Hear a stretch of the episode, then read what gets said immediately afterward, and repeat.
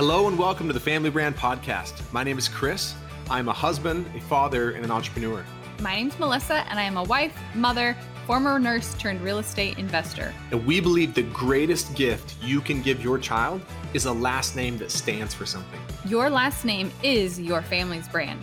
If you are a parent who wants to raise your child to know who they are, love who they are, and believe in who they are, this show is for you. We promise to bring you real and authentic conversations with parents and experts who are committed to making their family their life's most important work. This show will help you take a stand for your family and to raise your children by design, not default. Hello and welcome back. This past week, Melissa did a really awesome post on Instagram about the eight things we did to rebuild our marriage uh, after being separated. And that's a question that we get we get asked quite often. You know, you were separated, planning to get divorced, and you you saved your marriage, and you've created you know something really beautiful. And I and I think we have created a beautiful marriage, not a perfect marriage. Um, no such thing. Yeah, and so yeah, there's people are like, well, how did you actually? How did you do that?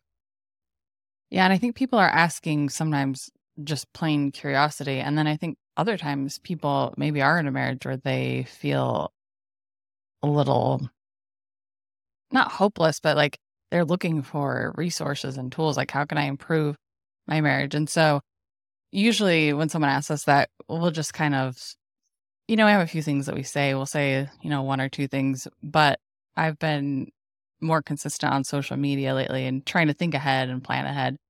And I just thought, you know, what if we put all the things that we sometimes say together in one post? And we really have never compiled it like that before.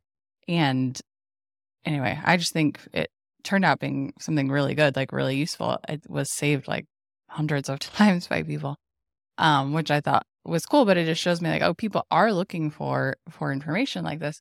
Um, so we thought we'd share it because yeah, it is good. And I was very proud secretly. I did have a few like marriage therapists that that I follow that follow me back, like reshare it and say like this is the some of the best marriage advice I've seen on Instagram. And so I felt I felt like validated in the sense of like we really did do to rebuild to rebuild our marriage. We did things that really are just principles that I think could apply to any marriage. Yeah, that, that that's what I was going to say is, and look, maybe maybe some of you are at that place of kind of hopelessness in your marriage. We certainly were. Maybe maybe you're at the place of ah, things. It's our marriage isn't good. It's not great, but maybe not hopeless. Then maybe you're at, maybe you're at the place of ah, our marriage is it's okay. Like it's good times, bad times, and then maybe your marriage is like no, it's pretty good, and I know that more is possible. And then maybe your marriage is at ah, it's amazing, and I'm committed. You know, we're committed to continuing to to level up. So at each of those phases, that's what that's what I was thinking is these eight things would make a difference regardless of where you're at. And people have asked us, okay, what's the one thing you did? And that is the first thing that Melissa talked about here is we both made a conscious decision and decided to fight for our marriage. Like we decided to stay in the marriage. We decided to be in the marriage. And that may sound like simple and it may sound obvious. It's like, well, you you obviously were in the marriage. And my my buddy Brad, I've probably shared this before. He makes this distinction the deci- the difference between decision and deciding. A lot of times we make a decision to do something, but we don't decide to really be all in. And I think that's a little bit how we were in our marriage. We we made the decision to get married, but had never really consciously decided to be married and fight for our marriage. And I remember the conversation one night after we went to this really fun concert. This is right in the thick of our struggles. And we had just, we decided we are going to fight for our marriage, but still hadn't really decided that we were going to like be all in, as I remember. Mm-hmm. We hadn't decided like, oh yeah, divorce isn't an option. Like we're, we're going to stay married. And we had this conversation one night after this concert and it was just like, Hey, I just want you to know, like, I'm deciding and choosing you right now, and I'm deciding to be married to you for the rest of my life. And Melissa said the same thing back to me. And it was like this moment of, okay. And so we we've given that advice to a lot of couples and some and some have taken us up on it where they've never had that they've never had that conversation. And I think part of deciding to be in the marriage, Melissa had a really profound experience where it's like, oh, I'm not, I'm not stuck in this marriage. Yeah, and I that really was, I you know, I included that in in my post on Instagram because that really was important for me at like kind of a turning point where, and this was even a little bit later than you know that immediate time when we were separated, which I think maybe that's important to point out, like right here at the beginning too. Our rebuilding of our marriage was not like this linear progression. Like I feel like we would make progress and then maybe like take you know one step forward and two steps or plateau back. or yeah or plateau. It wasn't like it was getting better necessarily every day, but when you look back over the course of you know months and then years, it's like you can see like that that progression um from that like bigger view than just like the day to day. Yeah, that would actually be one thing maybe I would I would share as a as a perspective and maybe a caution is if you start really working to strengthen or rebuild your marriage, that when there's a little hiccup, don't don't view that as oh it's all hopeless. Oh, and or don't you know if if your spouse has a little hiccup, you know probably not the most useful thing to be like, oh yeah, it looked like you it looked like you were changing, but you'll never change. You are yeah, you'll always be the you know it's like like there will be some some some uh some hills and some valleys, but over time, yeah, you can you can really see like wow, we really are making some progress.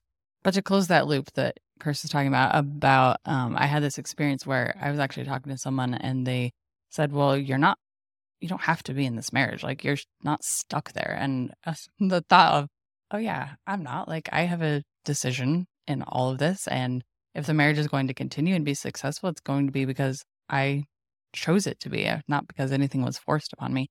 And that was actually super empowering to feel like, "Oh yeah, I have a say in how all of this turns out. I'm not just." A helpless like victim in any of it. Yeah, and I, and one other thing I would add to this is, and Melissa shared this in her post. It's really tough to build a strong marriage if only one person's committed, and so whatever you have to do to to have that conversation with each other and enroll each other into the into the possibility of having an amazing marriage, even if it might seem that's like that's far away, and just continue to enroll each other into that. Continue to recommit to your marriage. Continue to have that conversation of like, hey, like I'm all in. And then the second thing, and this was this was a big one, is we each took hundred percent responsibility for the success of the marriage. Yeah. And that I guess I kind of alluded to that a second ago, but it wasn't either one of us were stuck in the marriage. We neither one of us were a victim to the marriage and we each had a part to play in the success of the marriage. And in the post, I Like how I worded it here. It says we both created this and we could both get ourselves out of it. I think I shared this this past week on social media. I'm reading a book called This Thing. The book is called This Thing Called You by Ernest Holmes. Amazing book. My favorite line in it so far is what thought has done, thought can undo, which is just so powerful. So if if you find yourself in a really tough place, your thought has done a lot of that, but your thought can undo a lot of that. And I love like Melissa saying, yeah, if we if we've created ourselves into this, well then we can create ourselves out of this. And so to me, this idea of we each took 100% responsibility. Melissa and I used to be professional scorekeepers. We we'd always joke about that, you know. And it was like, well, if you would do this, well, no, if you would do that, and we spent it seems like more time keeping score and more time trying to fix each other than we did just taking 100% responsibility for what I could do and what I could improve and me. And it wasn't like a 50 50, it wasn't like a 70 30 or 90 10. It was 100 100 and not perfectly, not every day. And I heard one time a couple say something that they heard their parents say that, yes, we're both going to strive to be 100% responsible for the marriage. And there might be some days where I have 10% to give. And maybe you can give 90. Or there may be days where I have 30% to give and you can give 70, but we can still get to 100. And the goal would be, though, that our intentions behind it is I'm going to take 100% responsibility for the marriage and not keep score if Melissa does or doesn't. And that was a really interesting um, concept that we got out of a book called The Go Giver, which is not a marriage book. It's an amazing book. But it basically says that in life, we often think that a win win is 50 50. You hear that everywhere business, marriages, friendships, like, oh, let's make this a 50 50, a win win. And, it, and the book shows you that 50 50 is actually a lose to some degree because it's basically keeping score. I'll come 50% of the way, but I'm only coming 50% of the way. You have to come the other 50. And if you don't, I'll let you know. Uh, but I'm digging my heels in. I'm only coming 50%. It's like, no, just 100, 100.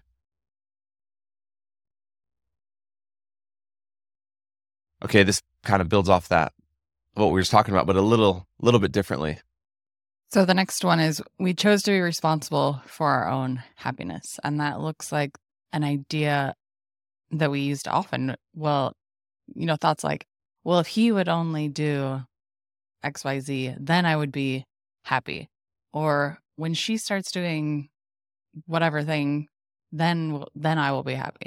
I think any of those thoughts where if you're basically putting your happiness in someone else's hands, I don't think that that is useful. Yeah, not only is it not the wisest thing to do if you really think about it, it's like, why would I put my happiness in someone else's hands?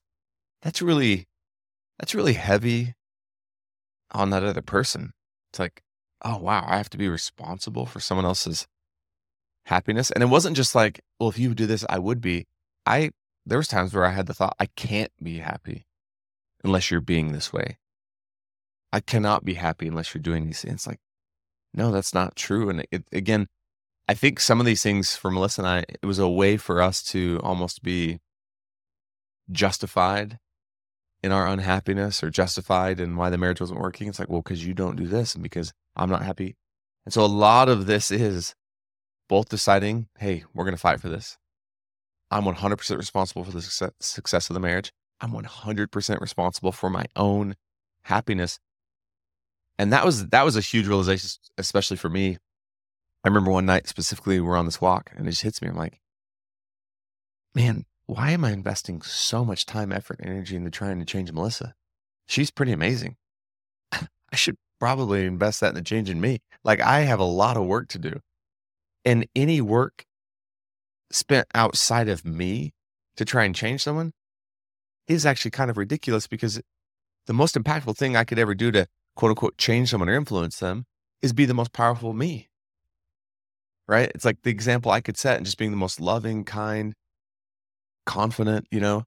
And so this one was huge for me. It's like, yeah, you know, Chris Einstein, hmm. you probably have a lot of work to do on yourself. So stop trying to change everyone else. You're jumping ahead. Okay, sorry.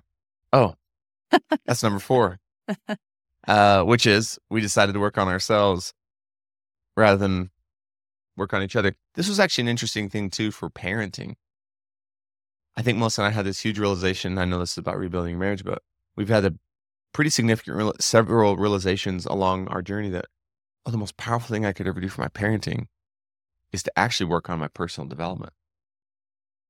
Because if I become if I become more loving, more kind, more patient, more confident in my own life, my own journey, that has to show up in my parenting and an example to my kids, but also, yeah, in our marriage. And I would love for Melissa, I've said my part about this. So, Melissa, share your perspective on this, but I also want you to talk about how for a long time in our marriage, you were maybe a little bit more focused on what I was doing or not doing versus what you wanted to go out and do and what you wanted to go out and pursue. Yeah, I think a lot of times, well, at the time of our separation, we had two little boys little, 18 months old. And our second son, Tanner, he was truly like four weeks old. Um, and I just felt a little, at that moment, just felt a little trapped in the sense that I was home all day uh, with them, taking care of like little babies.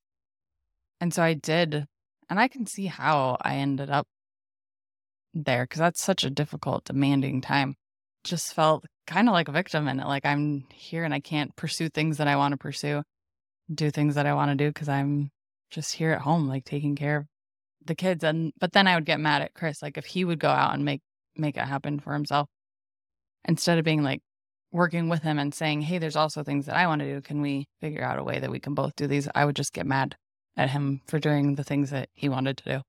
And, and, and specifically, we're talking about bettering yourself. and just just so I'm, I think I'm I want to make sure I'm accurate. When Yeah. you said things I wanted to do, it was like if you saw me going out pursuing personal growth, personal development. or even just hobbies. Yeah. Yeah. Things that you wanted to improve in for yourself. And I can say that I wasn't se- sensitive to that. I, I wasn't even aware of, hey, you know, going to Melissa and saying, hey, I'm I'm going to this leadership development conference, or I'm pursuing this personal growth, or hiring this coach, or pursuing this hobby, or getting more into my fitness. I I wish that I would have went to Melissa said, hey, what does that look like for you? In in your way. It doesn't have to be my way. And how can I support you in it? It took Melissa coming to me and saying, Hey, I want to develop, you know, part of my identity in addition to being a mom. I want to pursue some of my own personal growth and personal development. And then I was able to support her, but it took her coming to me. And so I think what's interesting about this one is, yeah, Melissa says here, we decided to work on ourselves rather than work on each other. Trying to change your spouse is actually pretty lame and futile. All that energy and emotion spent trying to change each other was better spent working on ourselves and on becoming the person we wanted to be. And I still think though that you can support each other in it because how you pursue that growth can and probably will look quite a bit differently. So Melissa's done a lot of personal growth and development that's different than me and vice versa. We have decided that once we do a quarterly getaway, and one of those quarterly getaways each year is around personal growth and development we do together. And then a lot of it is different. And I think one thing I'll add here is that at that time when I was so busy with, you know, the little kids, I didn't know what I wanted, but I was just mad at Chris that he was going to go do things that he wanted. But I, like, if you were to ask me, well, what do you want to do? I truly would have been like, I don't know. Like, I just want to do something, but I'm going to hold it against you that you're doing the things that you want to do. So I think that's part of it too, is really knowing like what what do I want? Like how do I want to grow and what do I want to pursue? And I think that's huge, especially for in my experience, for me as a woman who was at home with our babies, I had kind of lost any sense of like, okay, well, what do what do I want to pursue outside of this super important thing that I'm doing here? But that had kind of become my only thing. I think it's easy to lose sight of the fact that strong marriages are made up of strong individuals and strong families are made up of strong individuals. And so the stronger each individual component, the stronger the whole, right? And that's that's where you really can get that like the whole is greater than the sum of its parts. But only if the parts are whole. And that was this the thing that hit me one time is that quote isn't always true. The whole the whole is greater than some of its parts. Well, I don't know. I've seen some like our marriage, the whole was not greater than the sum of its parts. It- we we were a lot of times like a one plus one equals negative one.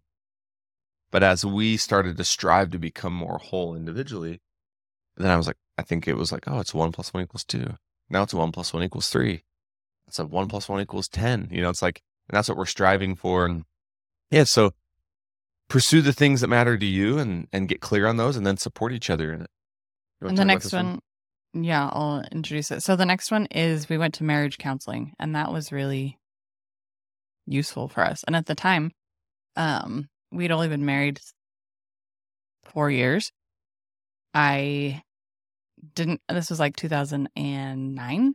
I didn't really know that anyone that had gone to marriage counseling before, and so just the fact that I didn't have anyone we could ask to be like, hey, do you know of a good marriage counselor? This was before social media where you could just put it out on social media saying, hey, I'm asking for a friend.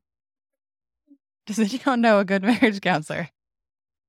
So we just happened onto a marriage counselor because we felt like that was a good idea. Um, we didn't like the first marriage counselor we went to. We didn't feel we only went met with him one time. We just didn't feel like he was invested in us or in our marriage, the success of it. And we were like ready to write marriage counselors off. Like they don't work. But then we did decide, let's go see one more marriage counselor. And I actually just found him online. I and it was important to me that I found a marriage counselor that was very pro marriage. Yeah, I didn't want to go to a counselor that I felt like was going to be swaying us to end the marriage. So I found someone online that on his website he talked like of marriage and how important it was. Um, and then we went and saw him, and that was a night and a day difference between the first marriage counselor and the second marriage counselor. And I think um, after talking to other people. Um, I had my friend Nikki on the podcast. She's a marriage therapist a while back. She said, "Oh yeah, that that rapport or that relationship with your counselor is so important, and usually you can tell within one or two meetings, like if it's there. And I think that has to be there for both Mm. couples, not just one or not just the other. And what's interesting, a couple things about this that I think are so fascinating about this one about the marriage counselor. There was a time really early on in our marriage where I wanted to go see a marriage counselor. And and Melissa didn't want to and was unwilling to because I think of the perceived embarrassment. Like, well, if we go see a marriage counselor, then that means we're struggling. It's like, and well, we are struggling. yeah, and we'd only been married a little bit, and yeah, I was just embarrassed of what that would look like. eh, Quite frankly, And then it reversed. And then later, like four years in, when Melissa wanted, I was super resistant because of yeah. And what's so sad is we didn't we didn't know anyone who had ever been to a marriage counselor, and then come to find out later, we knew tons of people that had been to marriage counseling.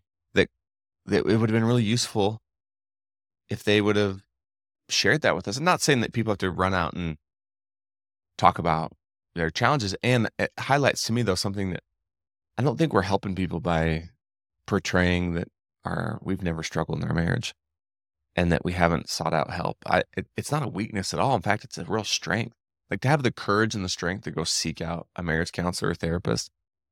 And we know a lot of couples now who have great marriages who still once or twice a year go sit down with a counselor, go sit down with a therapist, they, or sit down with a relationship coach because they want to continue to level up. And that is one of the reasons we have been so committed to being so, I guess, transparent on this podcast about our our challenges and not just from the past, but present always will be. Is we want other couples to know that, like, it's a journey, and we want other couples to find some hope and some strength in our in our story, and know that we're still committed to growing, and that we're going to have struggles and challenges. And so that that was always interesting to me. That come to find out, a lot of people had been to counseling, but we didn't know a single person. And yeah, I'm grateful to Melissa because she's the one who really pushed for like, no, like let's let's go. Um, and yeah, the second marriage counselor, we've talked about him before, but I mean, had a huge part literally in saving our marriage.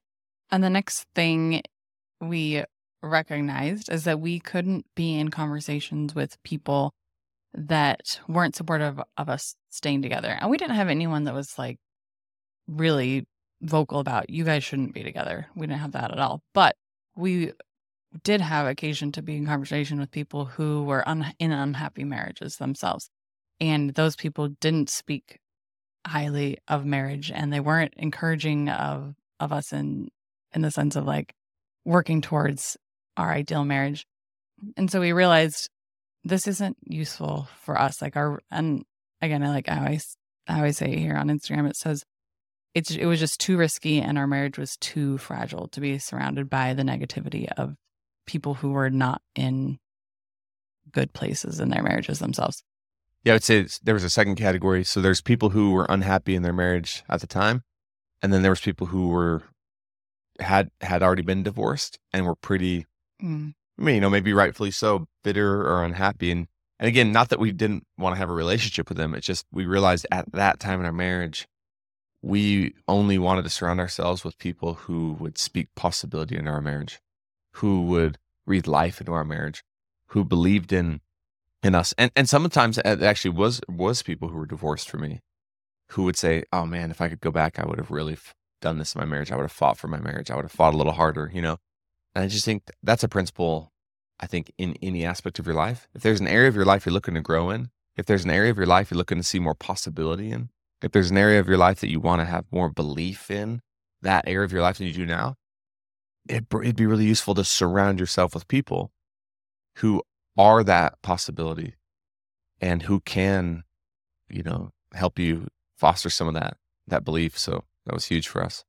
Uh, number seven is we got really committed to a weekly date night at, because we were like, hey, if we're going to fight for this and really work to not, and, and I, I should, we should go back and say something at the very beginning. The most important thing we did was we decided none of this could have happened had we not had that conversation. It was like, okay, I'm in this marriage. And Melissa's like, I'm in this marriage. Like we're deciding. And we also decided that night that we weren't just going to like save our marriage and like make it, if we were going to do this, like we were going to figure out a way to create an amazing marriage, a beautiful relationship together. And that was so far from reality for us that it felt even, I remember it feeling impossible saying it, eh, but we still said it and we declared it. But we were so far from it. Um, and so then we, we realized, well, we can't just say we're going to create this beautiful relationship and then not do anything. And so we said, okay, we're going to do a weekly date night. And I think in the last 14 years, we've not missed a whole lot of weekly date nights, truly. We went on a really fun one last night. Was, I love going on dates with Melissa. It's going to happen every single week for the rest of our lives. Every single week, we will go on a date. I promise you. And it's because I never want to get remotely close to where we were. Like, I'm never going to stop dating Melissa. I'm never going to stop treating her like my girlfriend because one, I love her and I always want to have that like fun excitement, like, oh, we're dating each other, like we're pursuing each other. And I'll say some of those initial weekly date nights after moving back in were brutal. Like, mm-hmm. were they so like, yeah, so awkward? We had nothing to talk about.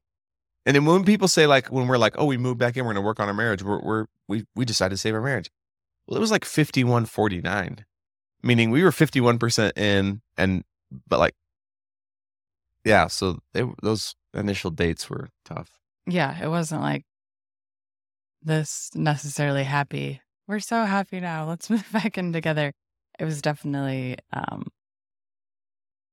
we were at a place at that point where it had started improving. We felt like okay let's move back in together. But it definitely wasn't yeah this glorious reunion and I would say, if you haven't had the conversation around non-negotiable weekly date night, I, I, I would have that conversation. I, I, I promise you, I'm going to make a bold promise here. I promise you that if you will start to go on a weekly date night where you're really present with each other and really there for like, it'll create miracles in your in your marriage and your relationship. Yeah, just a statistic. It Couples who date each other are more satisfied with their relationship. A study published in the Journal of Marriage and Family couples who engage in regular date nights tend to report higher levels of relationship satisfaction and commitment. And who wouldn't want that? Moral of the story date each other, have yeah. fun together. And I think to add here, when we did start going on dates, some of them were brutal. And we did try and plan other things to do. Like we went to that concert that you talked about earlier. Mm-hmm. And I remember we went kayaking and we did fun things. And I think that was really important that we started seeing each other outside of just this hard and heavy relationship that was, we were always having hard conversations. It was like, okay, it was our night to kind of get outside of that and just ask ourselves, how can we start having fun together again? That's actually a really important point. I think Melissa was the one who said that. She's like, every date we go on, it's just like this heavy, hard. And she was like, can we have those conversations separate from date? Like, it, you know, we, we're still going to have those conversations, especially to the point where we're at in our marriage. But on dates, can we just have fun? So Melissa also did a post recently. Five ideas for better date night. By the way, if you're not following Melissa on Instagram, our family brand, I don't even I don't even know how you're making it through. I am crushing it on mm-hmm. social. She really is. Lately. And by crushing it, I just mean I've been posting, and that is hmm. crushing it for me. Well, and great content. So, number one, do something different. Whether it's a new restaurant or a double date with some new friends, get out of your normal routine and comfort zone together. Number two, put your phones down. Show you're interested and invested by being fully present. These Three, are all date night date night ideas. ideas. Be active together. Hiking, bike rides, take a walk around a new park, go to a gym class together, do a yoga video. Four, prioritize date night. Make it a reoccurring appointment in your calendar. Tip we used to do our date nights on a weeknight because it was easier to get a babysitter and everything's less crowded. Five, take turns planning. The way you ch- get, the way you each get to choose something that you want to do. That way, you you each get to choose something you want to do, and neither spouse feels the burden of having to do all the planning. So that could include arranging a babysitter, choosing where to eat dinner, what activities to do, etc. All that to say, we're big believers in date night. In date night. Okay, number eight, and I'm sure there's other things we did. These were just the ones that Melissa really saw as foundational, and I totally agreed. Which, yeah, in my post, I said, oh, there's like a, hundreds of little things I could say, but these are the ones that were present for me most recently. And this is something that I talk a lot about not just in marriage and family, but in your life, in your business. And that is when Melissa and I first decided we were going to fight for our marriage and I moved back into the house, we started realizing the only things that we ever talk about or think about as it relates to our marriage are the things that we don't want, that we don't like, that we don't have, and that aren't working. And that really hit us one night. It's like, well, yeah, how could our marriage ever become more than that if that's all we talk about? If the only things that we ever talk about and focus on is what we don't like, what we don't have, what we don't want, and what isn't working. And we couldn't see at the time that by talking about those things, we just created more of them, which is a principle also in your life. I think a lot of times it's easy just to, I, you know, for people to only talk about and think about what they don't like, what they don't want, what they don't have, what isn't working in their life. And then they just get more of that. So we made this conscious choice that, okay, when it comes to our marriage, we're going to start talking and focusing way more on what we do have, what we do like, what we do want, and what is working. See, talking about what you don't want, what you don't like, what you don't have, what isn't working, that just has you look for evidence of more of that and scarcity and negativity but starting to look for and talk about what you do have, what you do like, what is working, what you do want, you start to think about possibility. You start to think about creation. If, if people would just shift that one thing in their life, in their marriage, you have no idea how good things could get, how quickly. I think another, in the same vein, another thing that we did kind of prompted by our marriage counselor was he helped us remember what those things were that we initially kind of fell in love over. Like mm-hmm. those, we would, um, he had us tell initial, or in that first meeting with him, he said, Tell me your story. Tell me basically how you fell in love. And us reminiscing about those things and talking about those things really did, I think, bring us closer together because we had gotten to a point where it's like we couldn't see the good in each other anymore. Like all we could see was you know how again our marriage wasn't working and and how how it would never work how it would never work and why we weren't good for each other but having him prompt us to reminisce over those things really did have us saying like no we really did have a really I wouldn't say when we had never had a good marriage up to that point. We had a cosmic connection at one point. but the reasons why, like, there were definitely reasons why we had chosen to marry each other and and those were big and important things for us to talk about and reminisce over. Yeah you're right. That is that's actually really profound. It was two parts. It was and here's here's what's interesting. I've had this conversation with individuals before and they're like well chris there's nothing in my life though that works there's nothing in my life that i have there's nothing in my life that i want there's nothing in my life that you know that yeah and i'm always like and i'll push back i'm like are you sure we couldn't find one thing in your life that you have? Are you sure we couldn't find one thing in your life that's working? Are you sure we couldn't find one thing in your life that that you do want, that you do have? And they'll find, well, and so again, it's like the mind will find evidence for whatever it looks for. And if you've given it evidence for long enough of all the negative things, it'll be tough. But I promise you, if you really want to, you can find something about your marriage that you do like, or about your spouse you like. You can find something about your spouse or your marriage that you do have you can find something that you do want. You can find something that you are grateful for that is working. And and then I think that for us, part of that was also remembering. Like, remember that at one time we did feel certain feelings, like we were attracted to each other for a reason. And yeah, I mean, this has been a 14 year journey for us. And I guess we just want you to know, like, a happy, fulfilling marriage is like, it's possible. And we really believe that your marriage is worth fighting for. And I, and and if you're at this place, uh, maybe more on this, more on the spectrum of hopelessness or just really struggling, we, we can we'll link to an episode that we did a while back when we were living in Hawaii called "Why Your Marriage Is Worth Fighting For." But I just I believe that your marriage is worth fighting for in most in most cases, and and not only is it worth fighting for, I believe you can fight for it, and It'll take some time, but I believe you can create something really beautiful together. Thank you so much for listening to the Family Brand Podcast. To say thank you, we have something really awesome we'd love to share with you. You know, we often hear from families who will tell us that they just feel so overwhelmed because of the demands that are placed on them. They feel like they're constantly being pulled in so many different directions and spread thin, and they're spending time as a family, but they don't feel like it's quality time. They're not really connected and they want to be more intentional. And we can certainly relate because we felt like that at one point in, in our family. And so we created a guide that allowed us to really be more confident around how we spend time as a family and what we say yes to and what we say no to. And it's just brought so much more peace into our home. It's made our lives so much more simple. And we want to share it with you. So if you go to familybrand.com forward slash free, you can download the How to Take Back Your Family's Time guide. And I can promise you it'll give you more confidence and more peace in your life and in your family. One last thing, we feel so inspired when we hear from families that we are making a difference for them. We would love it if you would leave us a five star rating and a review on the podcast so we can reach even more amazing families. We truly believe that the way we change the world is one family at a time.